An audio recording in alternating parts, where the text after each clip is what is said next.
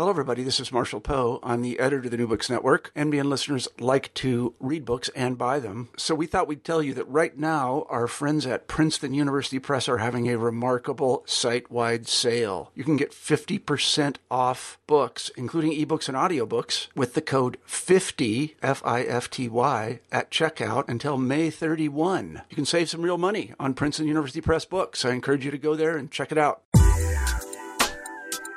Hi, I'm Carla Nappi, and this is New Books in Science, Technology, and Society. Welcome. I just spoke with Janet Shim about her really fascinating new sociology of medicine called Heartsick The Politics of Risk, Inequality, and Heart Disease. This came out with New York University Press in 2014. Now, this is a really fascinating look at the ways in which the understandings, constructions of meaning around experiences of, and other related notions um, having to do with cardiovascular disease, heart disease, into different kinds of populations. On the one hand, epidemiologists, and on the other hand, lay people, in particular, um, particularly lay people of color, both intersect and diverge. And what Janet does is she looks at not only the character of those intersections and divergences in understanding and approach, but also the consequences of the, the points of intersection and also points of divergence. It's really fascinating. Um, I think this is a really important book for anybody who wants to understand not just uh, the history and sociology of heart disease, um, experiences of heart disease, but also what it can look like to write about and understand race, class, and gender as both mutually constitutive and also as taking on sort of different characters and different kinds of conversations or understandings of which um, and narratives of which take on different characters and different kinds of conversations. So I will let you get right to it. And it's a it's a pretty extensive interview, but I will say that we had help on this one. You will hear at various moments my cat Habibna um, getting really excited and uh, jumping in a way that made something crash down in the middle of our interview. So that is something to look forward to. You'll also hear a doorbell um, later on, and that we have decided was Habibna, um, clearly um, having decided that Janet was something special and she wanted to just continue the conversation well beyond what we could do over Skype. So thank you to my cat Habibna um, for everything that she did to make this interview exciting, and thanks especially especially to Janet. It was a real pleasure to talk with her. I learned so much from the book, um, and I hope you have a chance to take a look at it. And I hope you enjoy the interview. Thanks, thanks, thanks uh, so much for listening. I'm here today to talk with Janet Shim about her new book, Heartsick. Welcome to New Books in Science, Technology, and Society, Janet, and thanks very much for making time to talk with me today. I'm really excited about the book, and I'm really grateful to you for spending your time. So, welcome and thank you. Thank you. Thank you for having me. I really appreciate the opportunity. Of course. So, Janet, can you start us off by saying just a little bit about what brought you to the field? How did you decide to come to work in the sociology of medicine? Mm, that's a great question, and it's one that I've often thought about. Um, and I'm not frankly, I'm not sure I can give a short answer to that, um, just because it is so sort of interwoven with my own sort of biographical history and that of my family.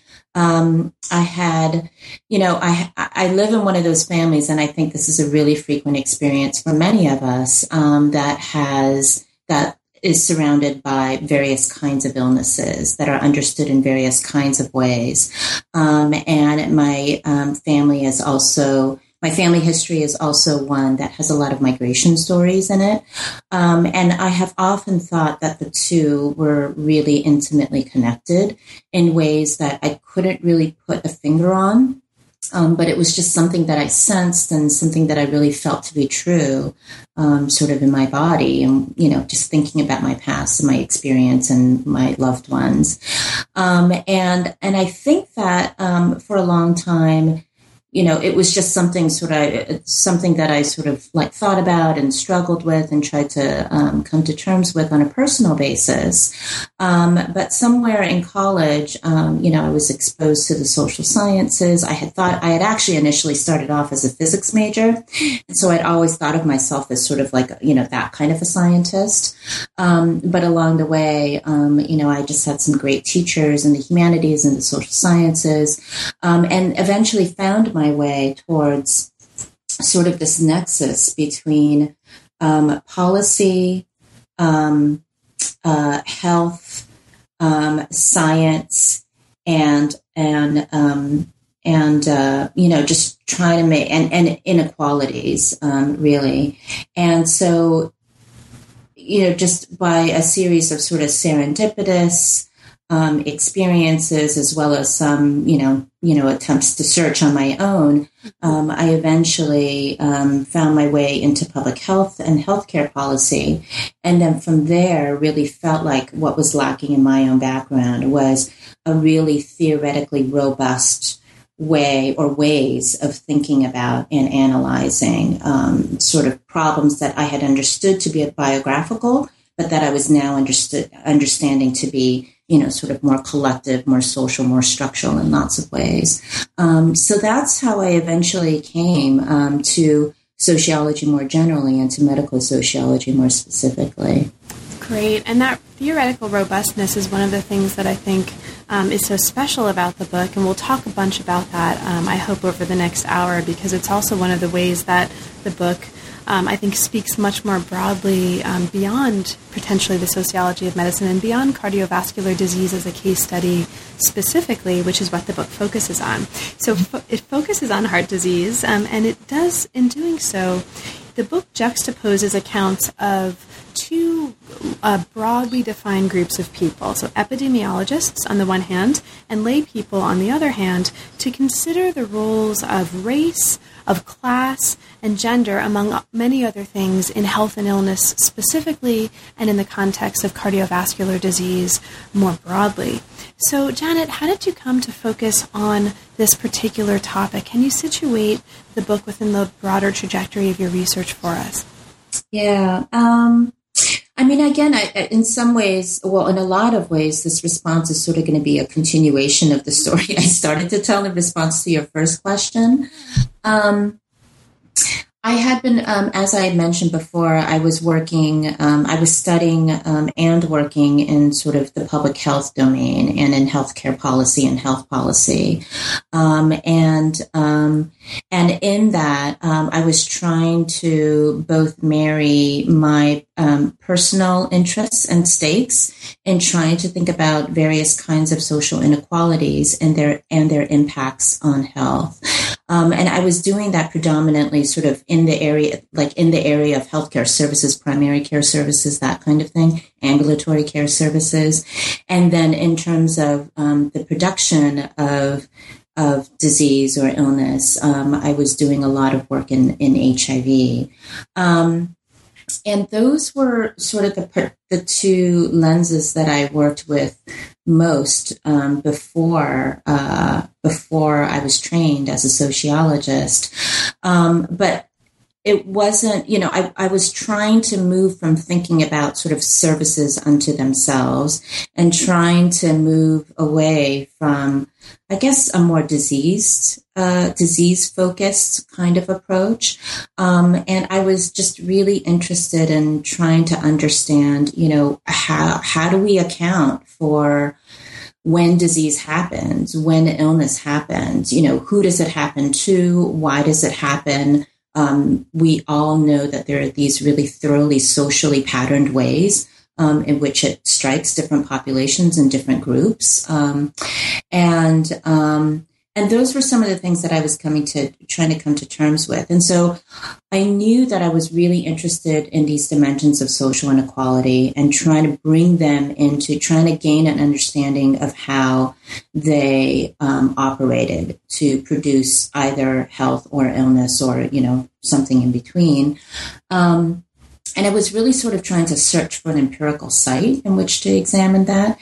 Um, and, and the case of heart disease really interested me because it's such a ubiquitous disease. It's something that occurs in my own family. Um, and so, you know, yet again, I have a personal stake in this, but at the same time, it's one of those diseases that is so common and so ubiquitous and so pervasive um, that you kind of I think publicly we get, we lose a little sense of the fact that there are these really stark inequalities in terms of who it affects and how it how it, it affects them.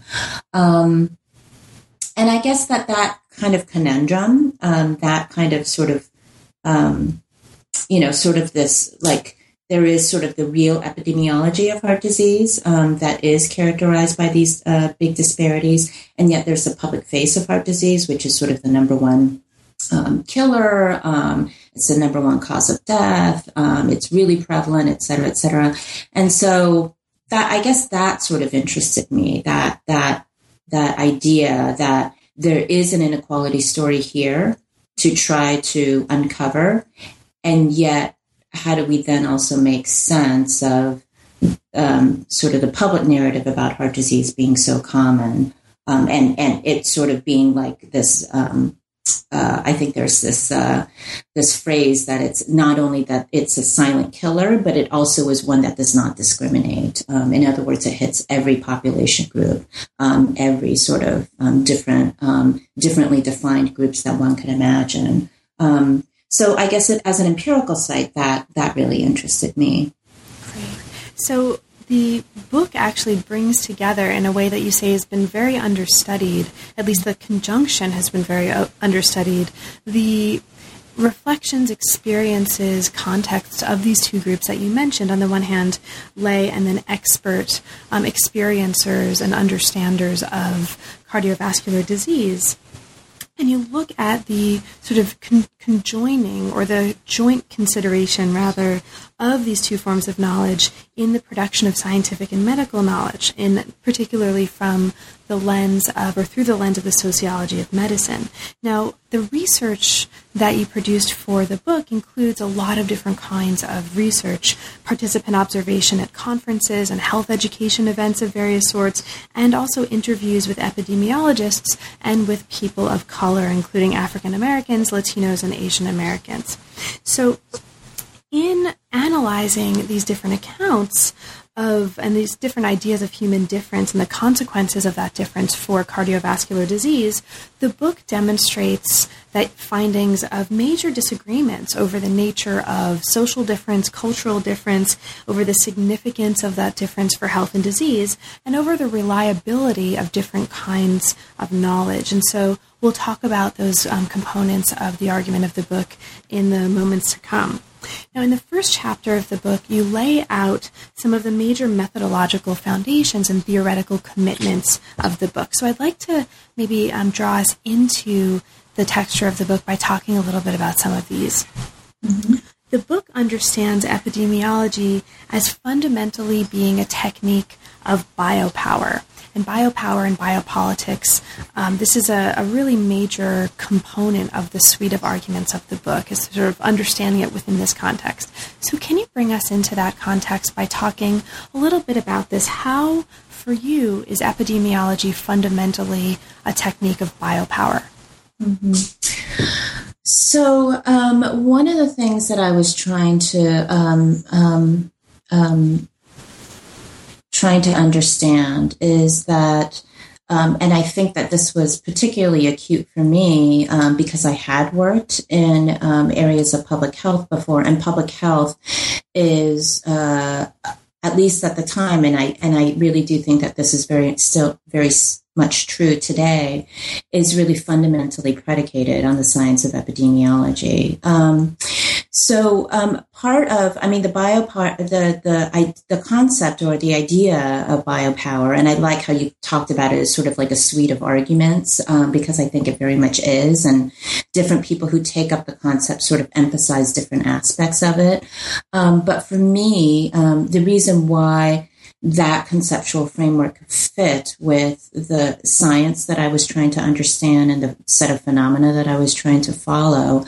Um, first of all, there's a, there's this a very explicit focus on populations. Um, and at the same time, um, so populations as somewhat distinct um, and as a um, different kind of entity um, and as an object of scrutiny that is um, valid in and of itself um, from individuals. Um, so it is very much about sort of extrapolating. You know, you have a whole bunch of individuals and you array them in certain kinds of ways to reveal um, patterns um, about the population or about the group as a whole. Um, and that really, in many ways, is kind of uh, the project of epidemiology.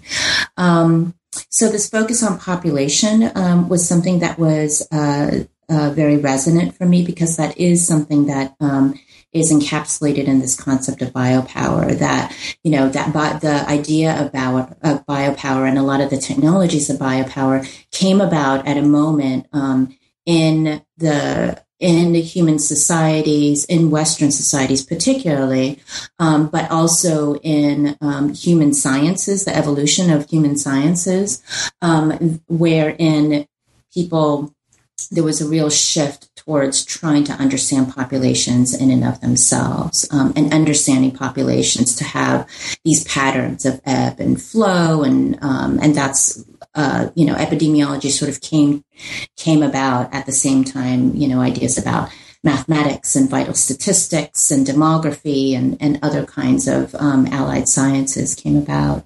Um, so that was something that that was important to me. Um, I also think, and again, um, this is something that I really sort of felt um, when I was working in public health, that there is this continuing both tension between um, and it often is a very productive kind of tension between this effort to focus on the population as well as um, having implications for thinking about individuals.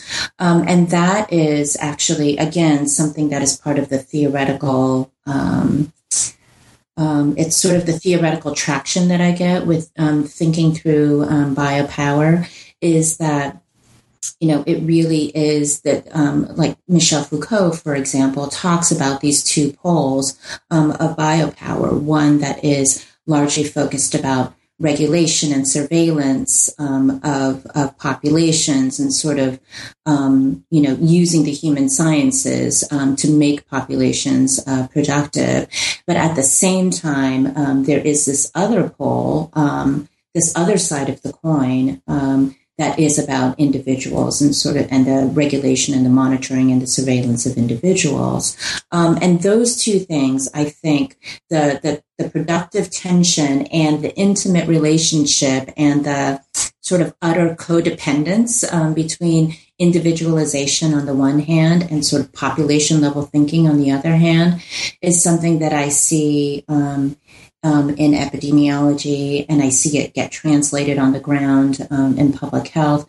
And I also think that that's something that um, is really um, increasingly evident in biomedicine. Um, um, so even though I focus on epidemiologists and sort of the science of epidemiology, I mean the kinds of things that I'm, the kinds of phenomena that I'm talking about, often really are very frequently found and bleed into like clinical medicine, biomedicine on the one hand, and also public health um, um, as um, as a as a discipline on the other hand. So, so those were some of the way. Those are some of the ways in which I really felt like biopower was something that I could, something that I could use. Something it was a useful heuristic for me to examine some of the properties of the phenomena I was looking at.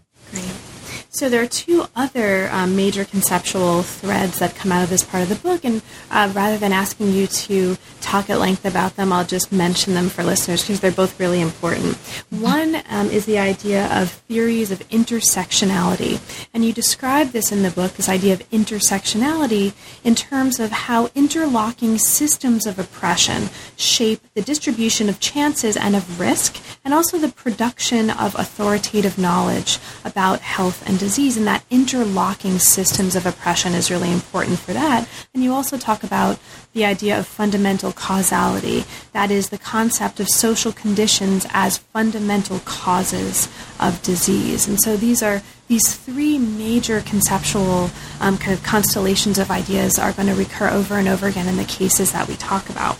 Now, after you lay out this kind of broad um, conceptual frame and sort of set this framework in the beginning of the book, we move into a chapter that really kind of sets the groundwork for what's to come by describing a kind of important moment in the history of cardiovascular epidemiology, and in particular in the ways that that recent or modern history has produced the kinds of conceptual, theoretical, um, and intellectual frames with which or through which we understand and practice cardiovascular epidemiology today. So, um, this looks in particular, this is chapter two, at the history of cardio- cardiovascular epidemiology in the U.S. since 1947. And 1947 is an important date here because that marks what's called the Framingham study, which identified major heart disease risk factors and some of the risk factors that still go on to shape cardiovascular epidemiology today. And there's a really wonderful account of that um, in chapter two of the book. Now, this chapter also traces the emergence of what you call the current paradigm of disease causation, and this is something called the multifactorial model. Um, so, for, for those of us um, who um, may be coming to the sociology of medicine without much background um, in this theoretical context, can you talk a little bit about this? What what do we need to understand about the multifactorial model to understand the work that you're using it to do here, and what have been some of the most important consequences of that uh, multi multifactorial model for cardiovascular epidemiology today? Mm-hmm. So really, the multi. I mean, so when we when we think about the shift um, in epidemiology more generally, and in cardiovascular epidemiology or the epidemiology of heart disease more specifically, so it's sort of like multifactorial in relationship to what. And so, of course, one thinks, okay, instead of multifactorial, maybe what was happening before was unifactorial. Um, and indeed, um, that was sort of historically what prefaced the multifactorial um, sort of model of disease causation was this notion. It, it, it, you know, it was basically sort of the germ theory of disease that there were um, very specific organisms that were responsible um, for causing disease, and so therefore, if you could identify what that unifactorial, that that um, that singular cause of disease was, then that inevitably led you to the um, most uh, efficacious um, and correct um, interventions um, for reducing or preventing disease. And so the multifactorial model um, was really consequential. Um, and in part, it was just kind of the, the epidemiologic shift from um, infectious diseases, which were um, the prime uh, causes of disease and death, um, you know, around the turn of the 20th century and in the first uh, uh decades of the 20th century um, to um, chronic diseases. Um, so, heart disease, stroke, uh, um, cancer, um, those became, you know, if you just look at sort of the 10 leading causes of disease from decade to decade across the 20th century, um, you could easily see that there was a shift um, from infectious diseases um, to uh, these chronic diseases. And these chronic diseases um, you know, presented this conundrum because they didn't, they, they weren't caused by the, they weren't caused by germs, by bacteria, by parasites. You know, they, they didn't um, follow sort of this unifactorial germ theory of disease. Um, and so, um, and and so that that really shifted um, the understanding and methodological approaches in epidemiology um, to looking at multiple factors um, at the same time. And um, you know so on a theoretical level it, it seems like somewhat simplistic. Okay so if you can't identify a singular bacterium uh, um, then of course you know you have to look at it's a multitude of factors together. But um, methodologically, um, I think it was you know really pretty revolutionary. Um, you know, it really propelled a lot of methodological um, and also um, you know um, methodological and just you know sort of in the context of science um, in the context of doing epidemiologic science like what does epidemiology as sort of an uh, as a data collection and data analysis endeavor what does that actually look like? Um, this paradigm had a whole lot to do with um, how epidemiology as a discipline changed over the course of the 20th century. Um, so that's sort of the background on the multifactorial model. Um, and it, um, you know, then it, it really led to this. I think anybody who, you know, thinks about their own personal health or, you know, just even watches TV or looks at magazines or, um, you know, follows the press on health issues, um, the whole notion of risk factor is a very, very common and prevalent one. Um, but that wasn't always the case. Um, it wasn't until this multifactorial model of disease causation. Um, and in reality, um, uh, the whole the phrase, the very phrase of risk factor actually came out of the um, Framingham study. Um, you know that that was one of the first instances in which um, that phrase was articulated, and the notion that part of the project of epidemiology, at least in terms of chronic diseases like heart disease, um, the the notion that the project of epidemiology was to identify uh, the multiple risk factors that led to the incidence and the progression um, of disease. Um, the Framingham study really was um, like sort of the seminal event um, in epidemiology more broadly. Great.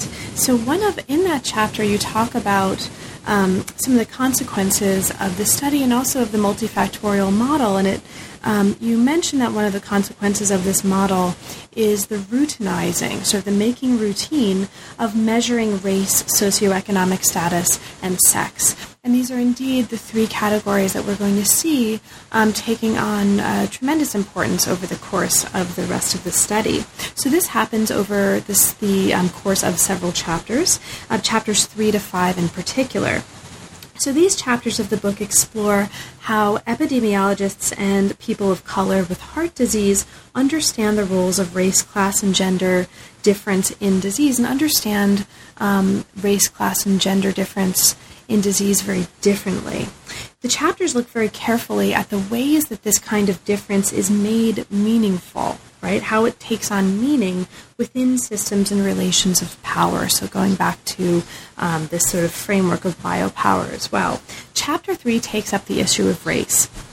Now, um, as you set this up in the chapter, uh, in epidemiology, race is most often measured by self classification. So, classification of somebody who is being classified into one of the standardized U.S. Office of Management and Budget racial and ethnic categories. Now, in your interviews, you found that epidemiologists were deeply uncertain about the meaning, measurement, and interpretations of race for disease prevention and public health policy. But still, they were kind of, as you put it, ritualistically including um, these notions of race in their research. So, can you bring us into this chapter um, by, by opening that up a little bit. What's happening um, with this, or can you talk about this uncertainty among epidemiologists with respect to notions of race and disease and, and the, this notion of ritualistic inclusion of it in research? Um, what, what do we need to understand about this to understand the larger argument of the chapter? Mm-hmm. So, one of the things that I was really committed to um, when I started out this project um, was to not only I, I, mean, so like thinking about this methodology more broadly, you know, you sit down and you talk to um, whoever your participants are um, for usually pretty extended periods of time. And then the question is like, so what do you gain from that? Um, you know, why do you do that? What's justification for it? What is the value added of having that particular methodology?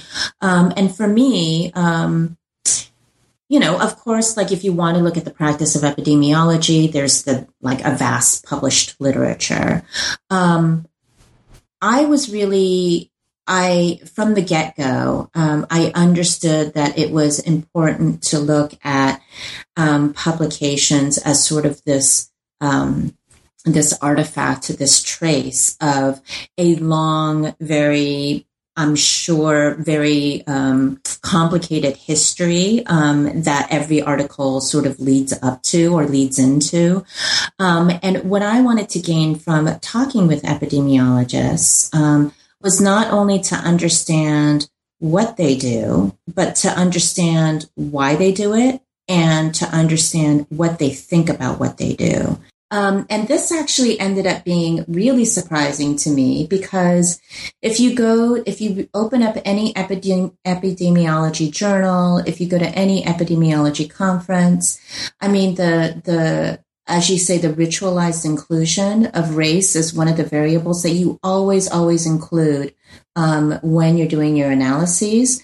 I thought they would that that's what they thought of it is that you know, yes, of course we would include it. And, you know, this is why we include it. And I, I mean, I thought given the amount of the taken for grantedness about it from an outsider's perspective, I thought it would also be equally taken for granted in their own thinking about their own methods. Um, so I was really kind of surprised. Um, maybe I shouldn't have been, but I was really kind of um, surprised and then fascinated by just the amount of ambivalence epidemiologists felt about you, the use, their own use of the variable of race in their in their data collection and data analysis. Um, so this turned out to be one of those practices that is routinized for many reasons that I explore in the book.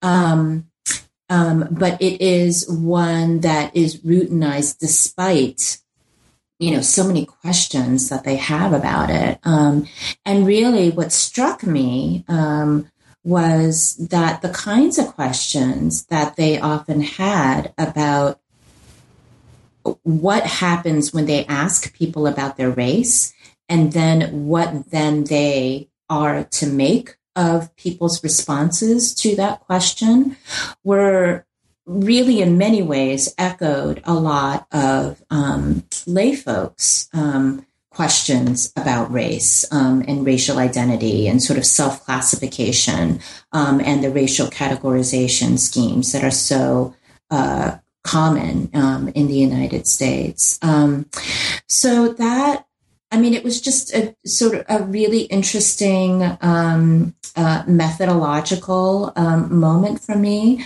um, was to just feel like I had sort of like marched through my, you know, ask them what they do, how they do it, why they do it, and then how they feel about what they're, you know, I was just sort of marching through those questions. And then that part of the interview ended up being, you know, much more lengthy than I thought um, it was going to be.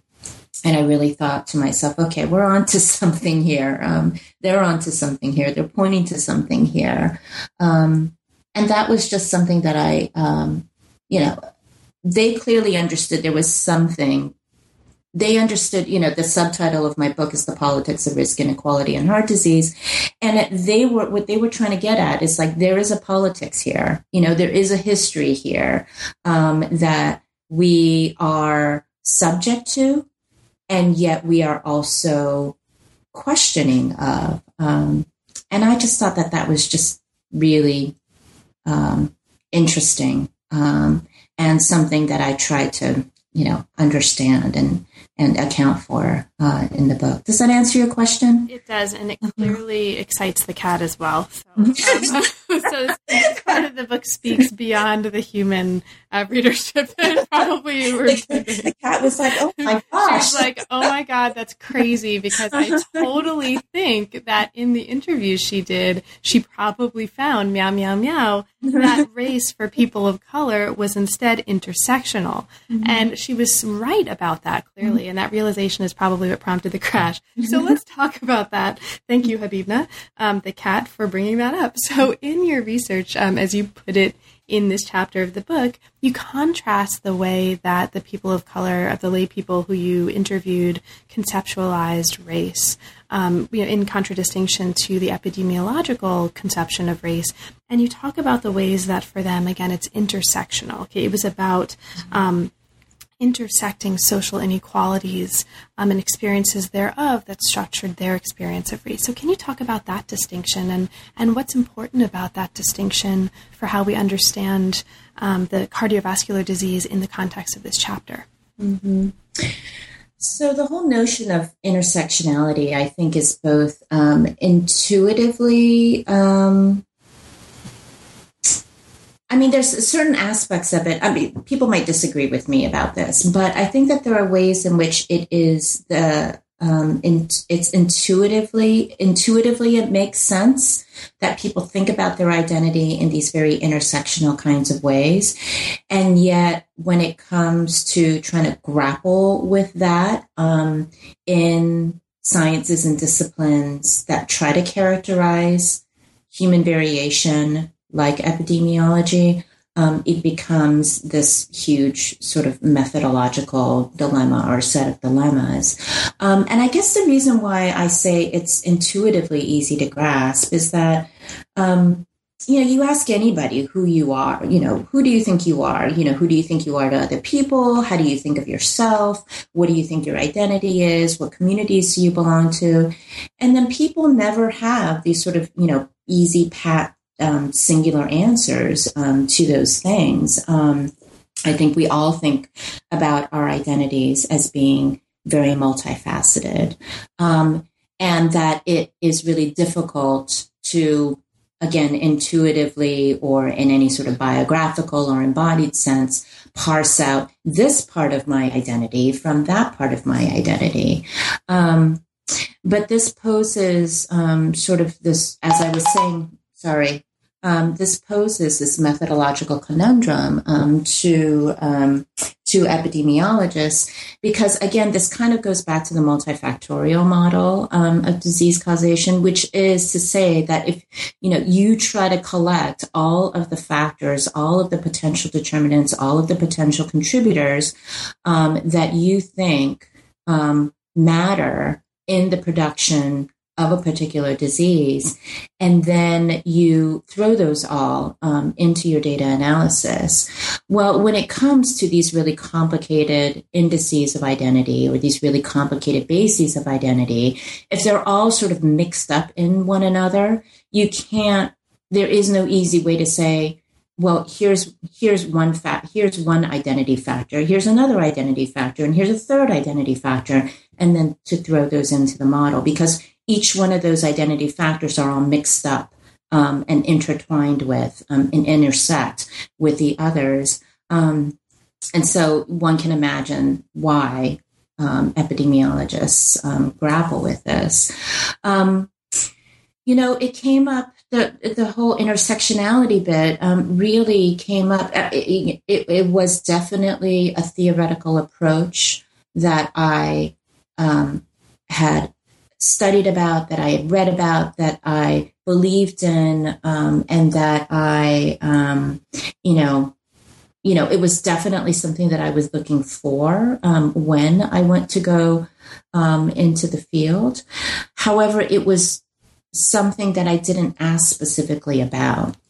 In other words, in my interviews, um, with people of color and also with epidemiologists, I was asking them about race and racial identity. Um, and then I was asking them separately about either socioeconomic status or social class or how they thought about, you know, those kinds of concepts. Um, and but the intersectionality of these kinds of things um, kept coming up over and over again because, as I think I describe in the book, when I asked people about, you know, one sort of um, dimension um, of human difference, they their responses to that always pulled in other dimensions of human difference, and so really on this like very basic level, you know, intersectional. It, they were demonstrating intersectionality. They were they were they were enacting it. They were showing me that this is how they truly thought of themselves, and this is how they truly thought of um, their biographies um, being shaped by these very intersectional dimensions of both identity and inequality.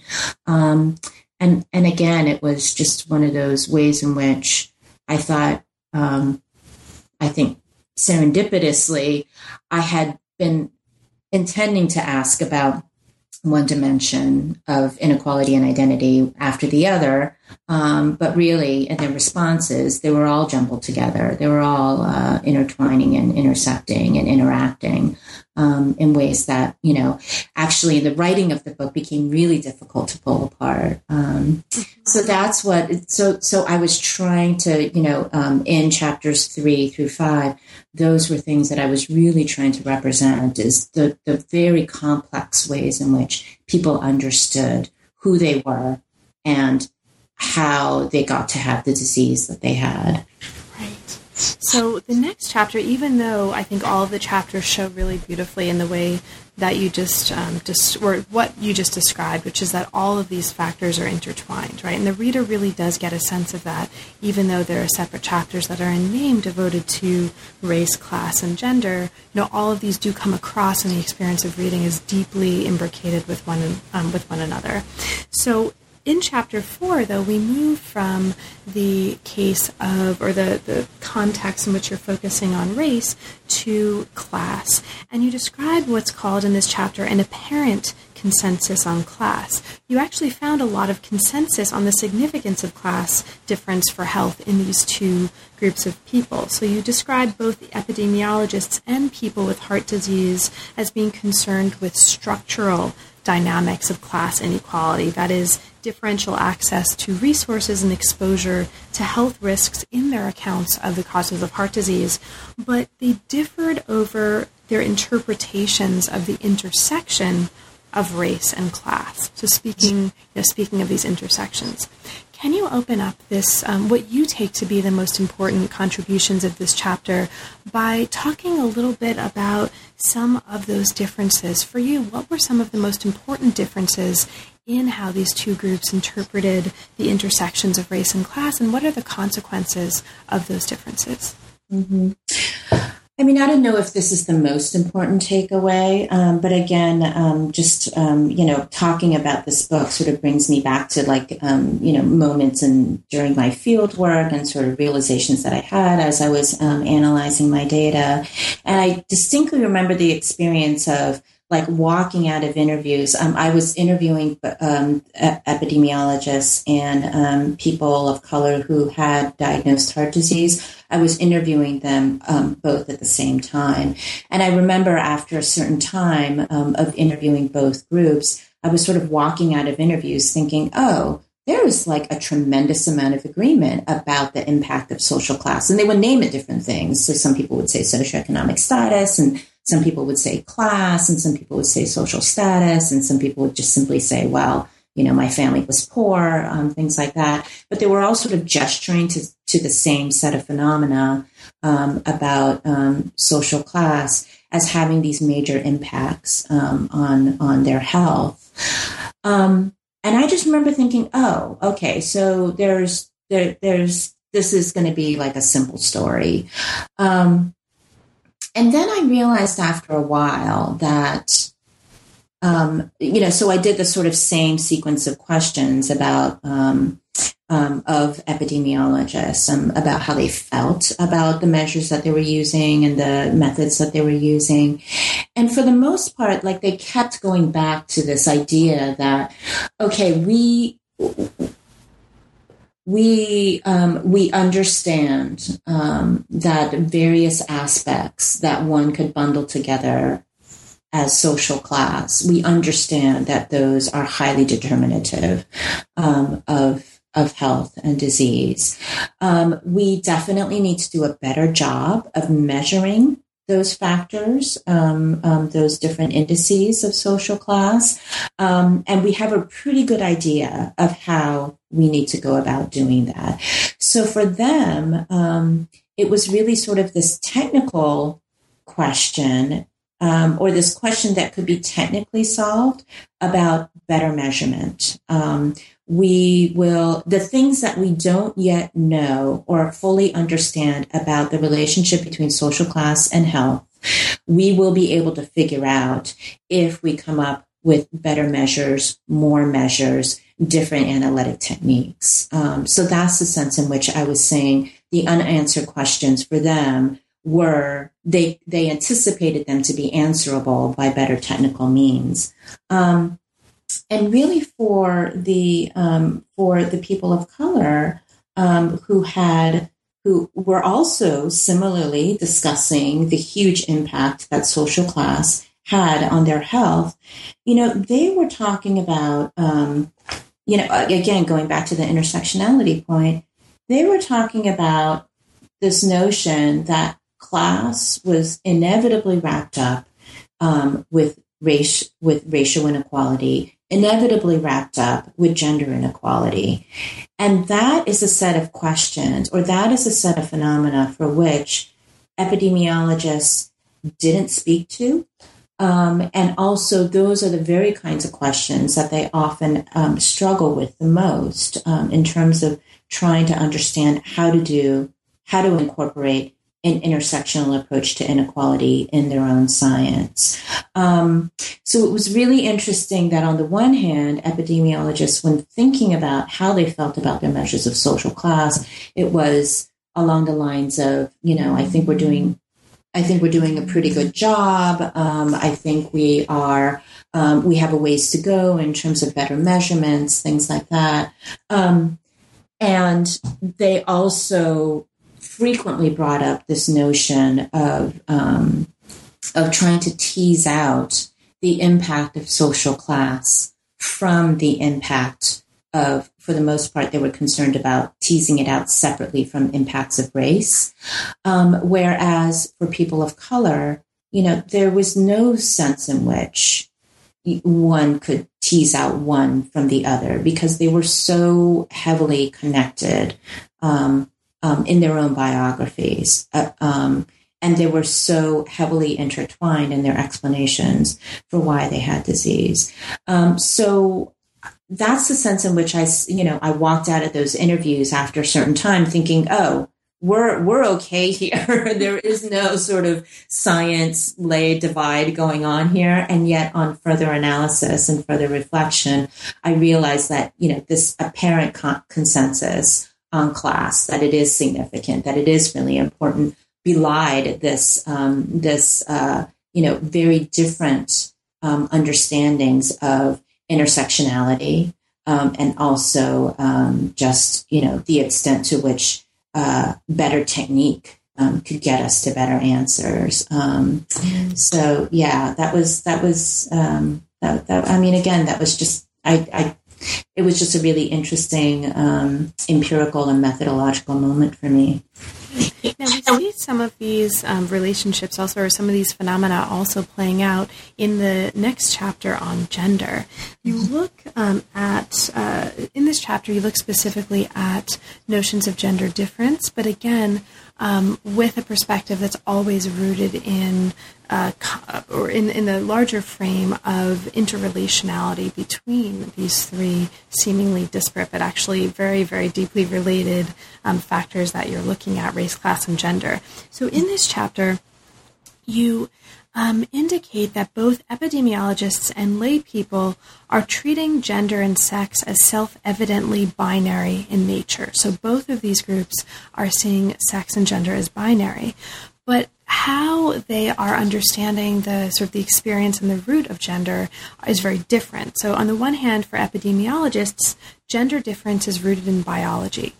On the other hand, in contrast, lay people for you rarely invoked biological difference when they discussed gender difference. Instead, for them, the issue is largely so- social. And you talk about, um, for working women of color, especially the importance of race, class, and gender as interlocking dynamics that shaped all kinds of things for them their educational opportunities, um, the segregation of the labor market, and all contributed to their notions of the relationship between gender and disease. So, for you, um, just to kind of open up a bit of this chapter for listeners, what are the consequences and, and what's the sort of major significance of these differences in the way that gender is understood um, for cardiovascular disease in terms of the larger arguments you're making in the chapter? Mm-hmm. Yeah.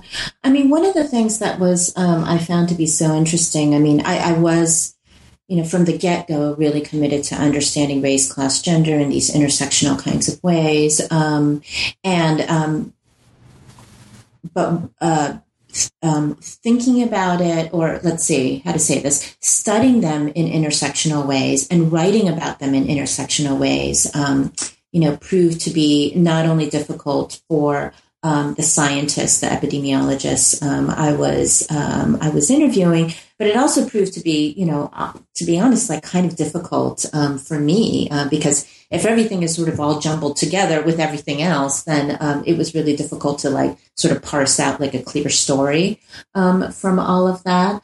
and I think that that actually, in some ways, my own experience of trying to be analytically clear um, and also clear in my writing about what I was saying about it gave me some insight into um, just how hard this can be. Um, and I think that there was this experience of, wow, you know, um, the kinds of things that I'm getting about race or the kinds of conversations I'm having about race and is very different than the kinds of conversations I'm having about social class, is very different than the kinds of um, conversations I'm having around um, gender and what people think that is.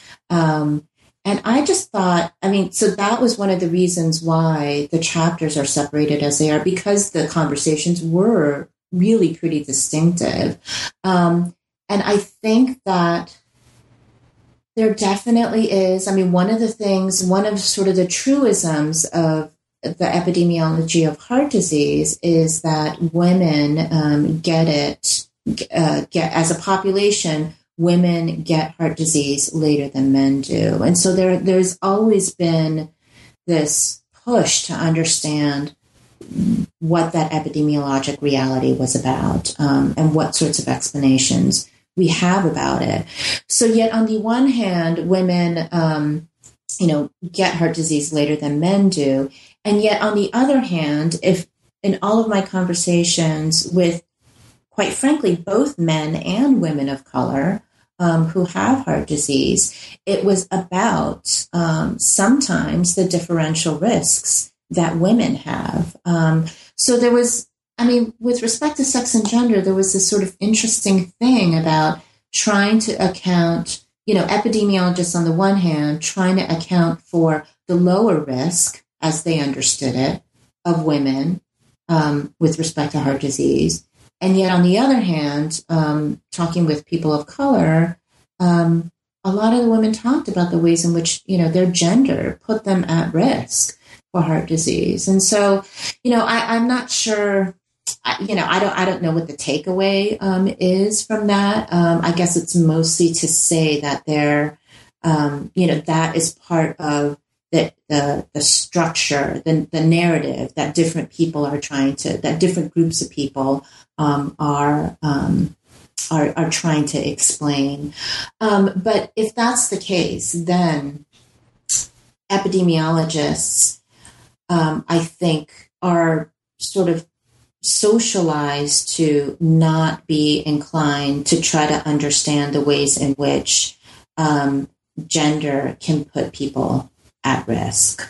Um, because they are so focused on trying to understand the, the epidemiologic reality to them of women being at lower risk.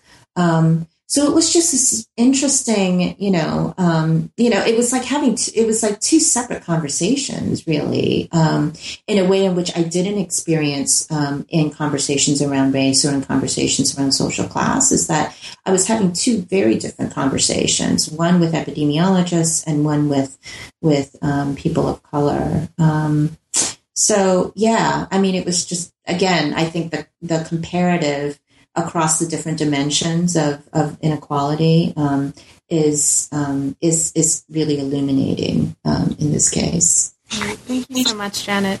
Now, in um, before we come to the conclusion, there's a chapter that is really fascinating. It looks at what you call the usual suspects approach by epidemiologists. So this chapter looks at how epidemiologists manage human difference in their everyday practices, and you raise this idea of a usual suspects approach. So, can you, just as a window into this chapter, for listeners, can you explain what this is and also for you, what have been some of the most important consequences of this usual suspects approach taken by epidemiologists in studying cardiovascular um, disease and risk? Mm-hmm.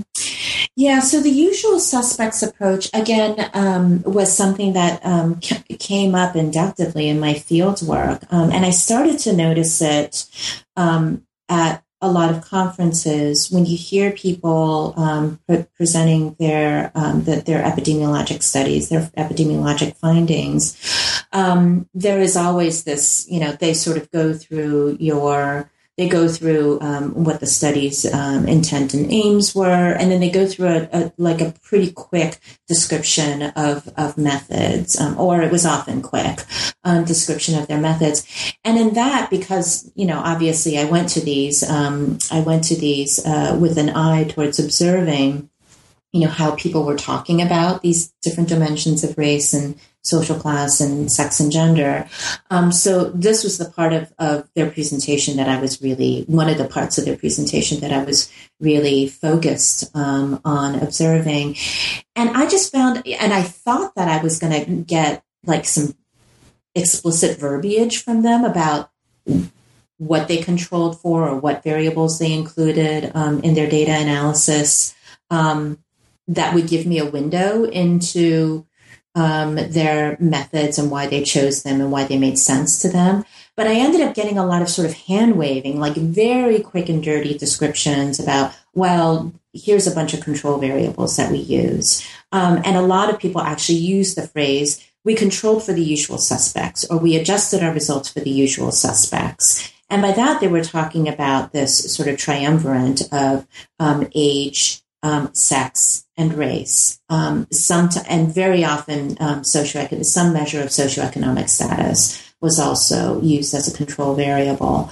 Um, you know, and and just the the frequency with which I was hearing that sort of made me sit up and like take notice and and and and and for a discipline that is really focused on methods um, for I think any science is going to be focused on methods. Um, but for epidemiologists, they spend a lot of time um, sort of thinking about um, issues of um, of methodologic validity and reliability and those kinds of issues.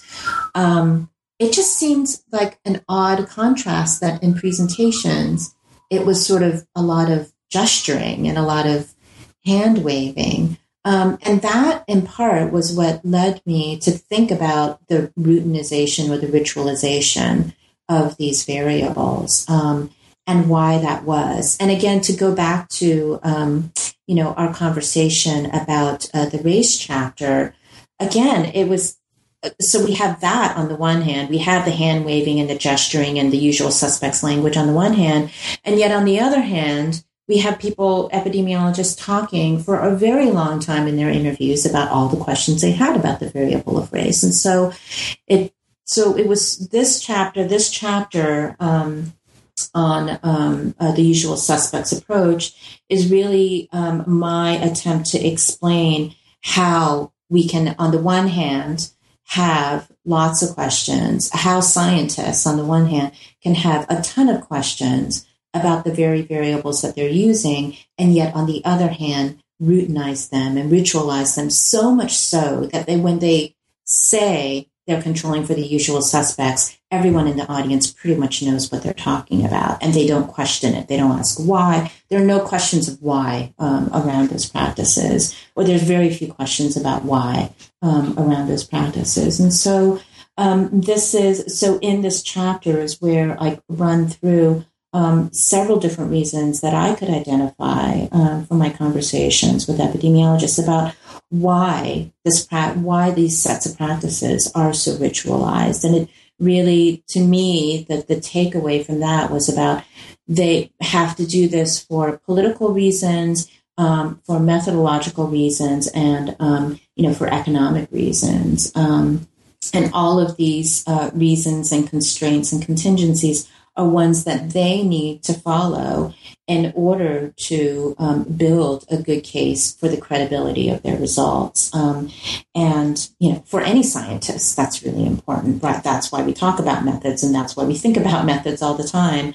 Um, because it's those very methods that help us to build a, a, good case for credibility. And that was exactly also what I um, saw um, among the epidemiologists. And, and that's, um, and I thought that that was, to me, that was really important because it pointed to it pointed to um, a somewhat different register of solutions or interventions or things that need to change in order for these practices to change. We can't simply say, um, we simply can't say to epidemiologists or any sort of quantitative health um, researcher, um, you know, why don't you think about these variables in a different kind of way? You know, why do you, you know, how about, you know, not using them in the way that you've sort of um, have ritualistically have been using? Because that ritualization has real rationales um, that that go back towards sort of disciplinary standards of credibility um, and intelligibility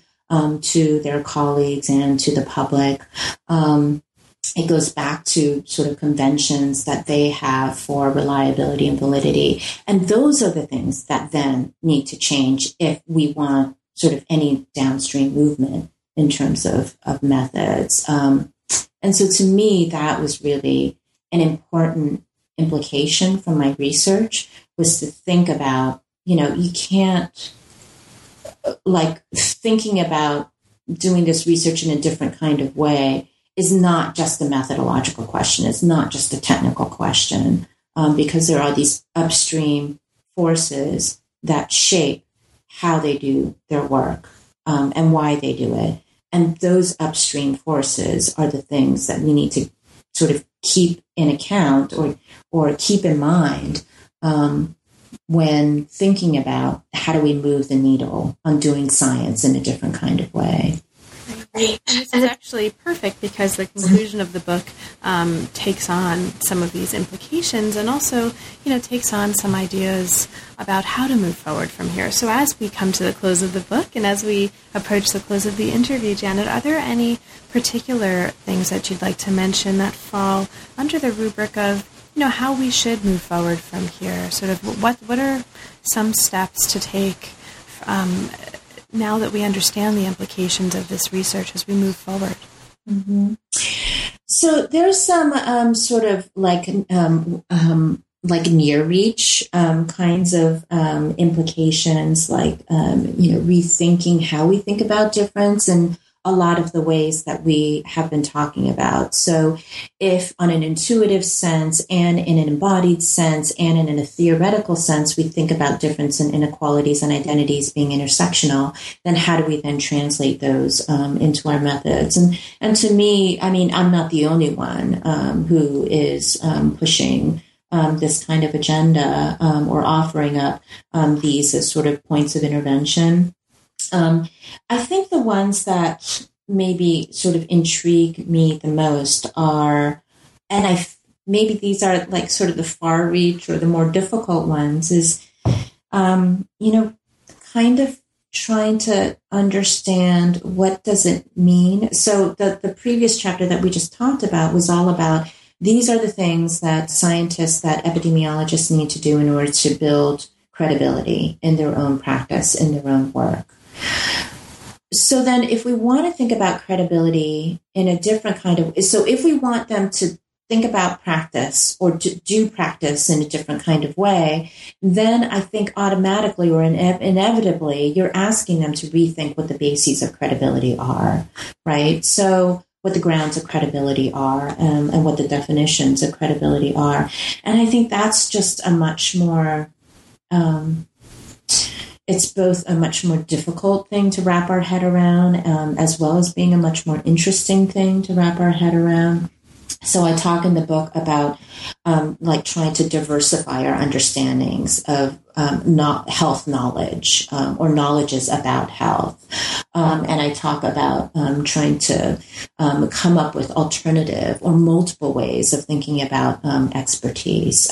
so science and epidemiology as not being the only basis of expertise or the only definition of, of expertise. Um, you know, what does it mean to like rethink um, what scientific credibility is, or to rethink what expertise about health or disease or illness is? I just think that those are like really difficult questions um, and ones that, you know, a bunch of us really need to sort of put our heads down and think about. Um, and one of the things that I definitely wanted to bring up in this interview was the idea that there's actually a lot of, um, I mean, I came out of this, I came out of the field work and I came out of writing the book with actually more optimism than I thought I was going to have, um, because I, I think that there, uh, you know, again, going back to the conversations around race and just all the different questions that epidemiologists had about their variable of race, I really thought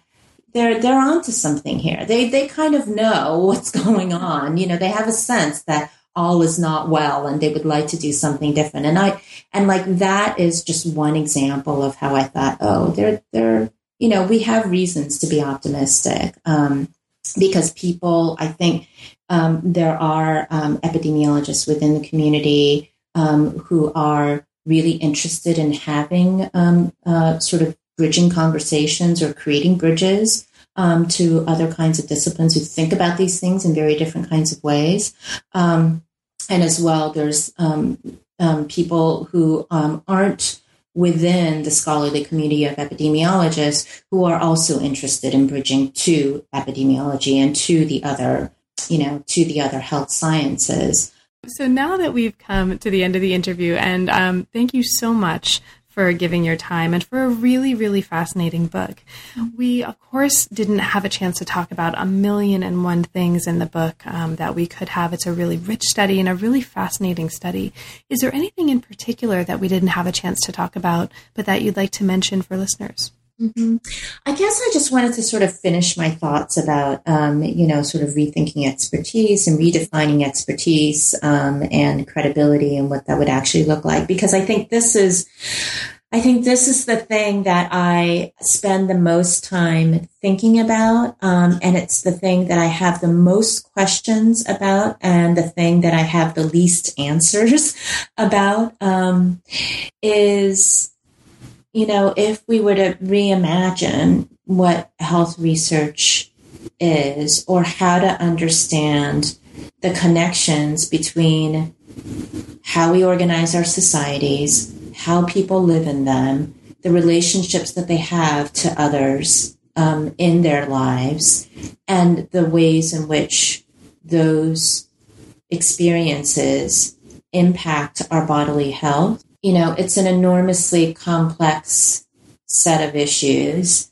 um, and it requires a lot of different kinds of thinking and different ways of knowing about that. Um, and I, you, know, that that's something that I really am interested in, you know, both opening and, and it's one of the things that I hope the book does is to open up conversations um, about that. Like if we were to rethink what health research ought to look like, knowing what we do um, about health and, and illness, then, you know, what would it look like? Um, I would, it, it would be, anyway, those are the, and, and as I said, I don't have, this is, this is the set of issues that I have the least number of answers about. Um, but I think that um, one of the things I also mentioned before the interruption, before the cat ringing the doorbell interruption, um, was that, um, you know, I ended up finishing that project with uh, a, a lot more optimism than I thought I would have because I had such rich conversations with people and I really felt that there was a very strong desire um, um, among all the people that I interviewed, both groups that I interviewed, among all of them, um, to like get at this nut of what produces disease, what produces illness, what produces these patterns of health and illness that we see, um, and and I think that there was a really implicit understanding that it's an extremely complicated set of questions and that we are nowhere near bringing to bear everything that we can about it.